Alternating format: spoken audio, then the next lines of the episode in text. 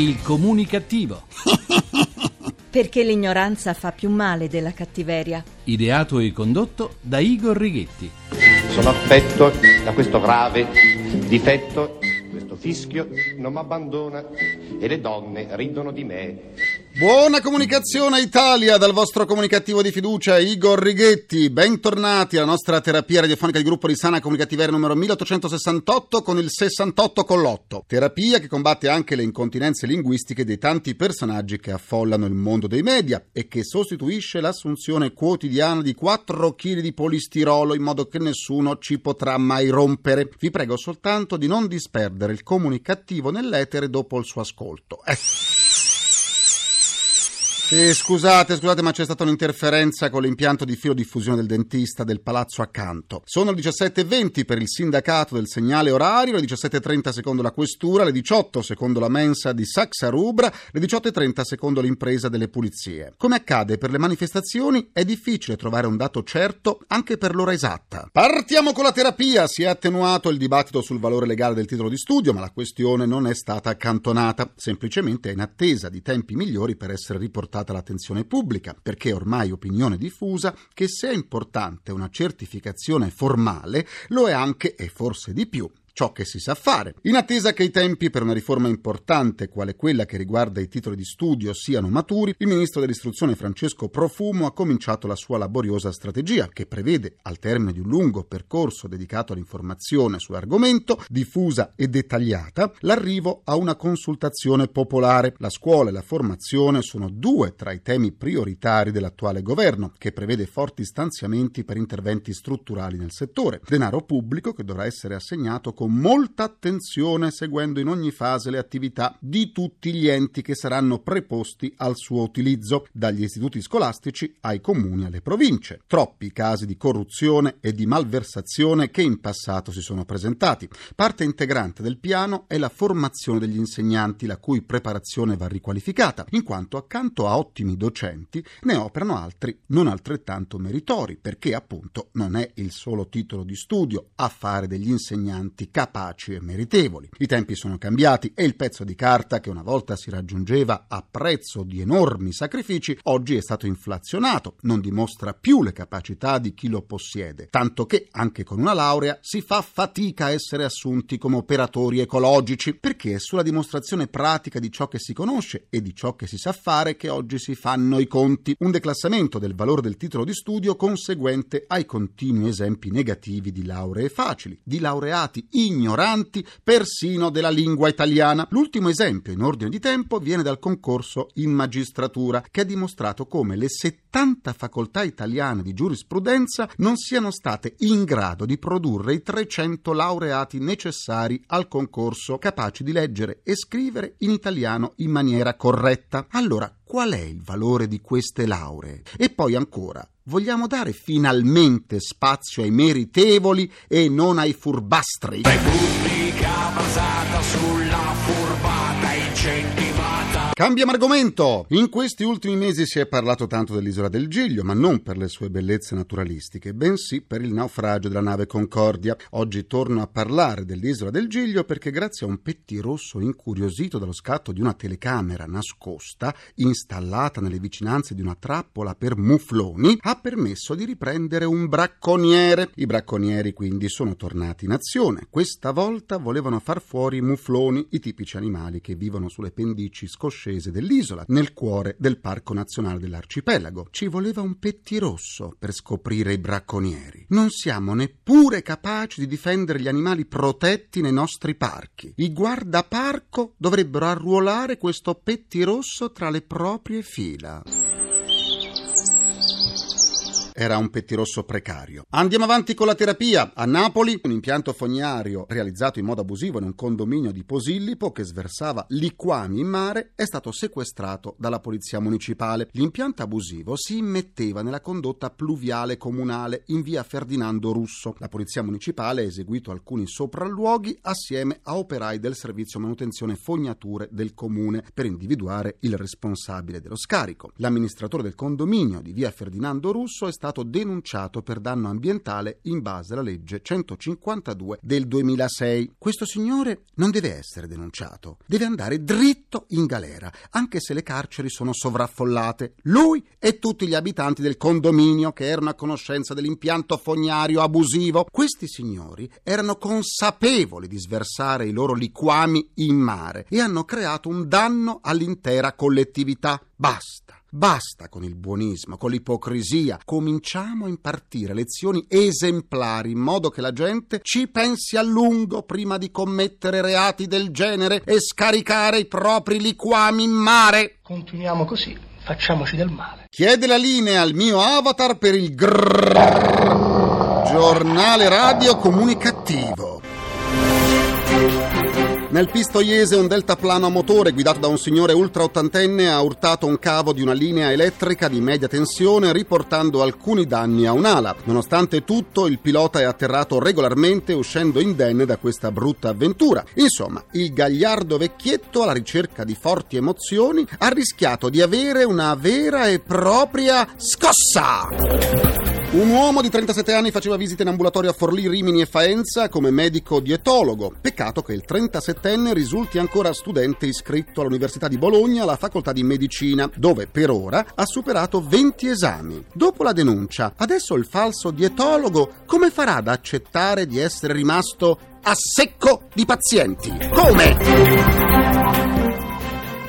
Per riascoltare le sedute del comunicativo andate sul sito comunicativo.rai.it dove potrete anche scaricarle in podcast. Vi aspetto anche sulla pagina Facebook del comunicativo facebook.com slash il comunicativo e su quella Twitter twitter.com slash Igor Righetti. Rispondo ad alcuni comunicativi che mi hanno scritto al nostro indirizzo di posta elettronica al comunicativo chiocciolarai.it. Claudia Neri mi chiede ti ascolto da tanti anni e non sono mai sazia dei tuoi commenti al curaro sulle tante incongruenze e vergogne della nostra povera Italia. Immagino che molti potenti non vedano di buon grado un personaggio come te Viaggi sotto scorta? Claudia, al momento l'unica cosa che ho di scorta è la ruota. Mi ha scritto anche Francesco Feston che mi dice: Sono un tuo affezionato ascoltatore e comunicativo dipendente. Frequento il primo anno della magistrale in interpretazione alla Scuola Superiore di Lingue Moderne per interpreti e traduttori di Forlì. Per accedervi ho sostenuto un esame di ammissione che pensavo non avrei mai superato per via del cospicuo numero di concorrenti e per una preparazione che non ritenevo del tutto completa. Invece ce l'ho fatta e vorrei ringraziarti. Sì, perché i messaggi che lanci attraverso il comunicativo, dice Francesco Feston,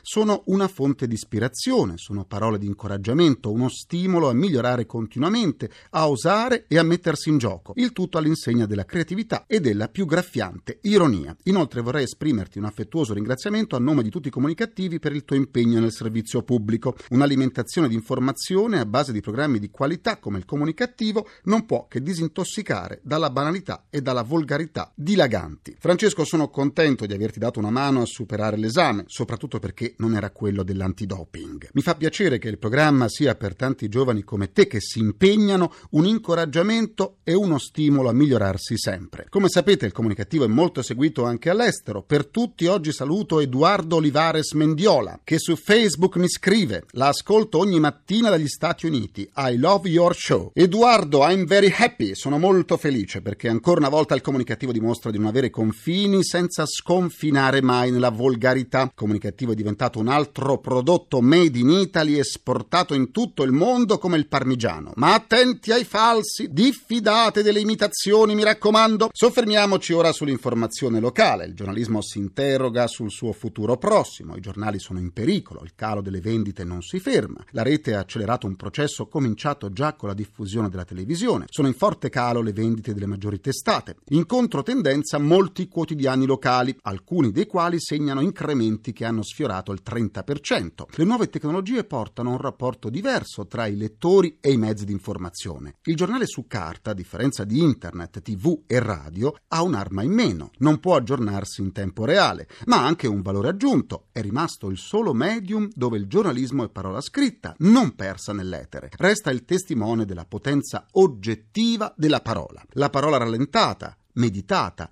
in una società del web che si muove sempre più veloce è un valore da tutelare. E allora andiamo a parlarne con i nostri ospiti di oggi.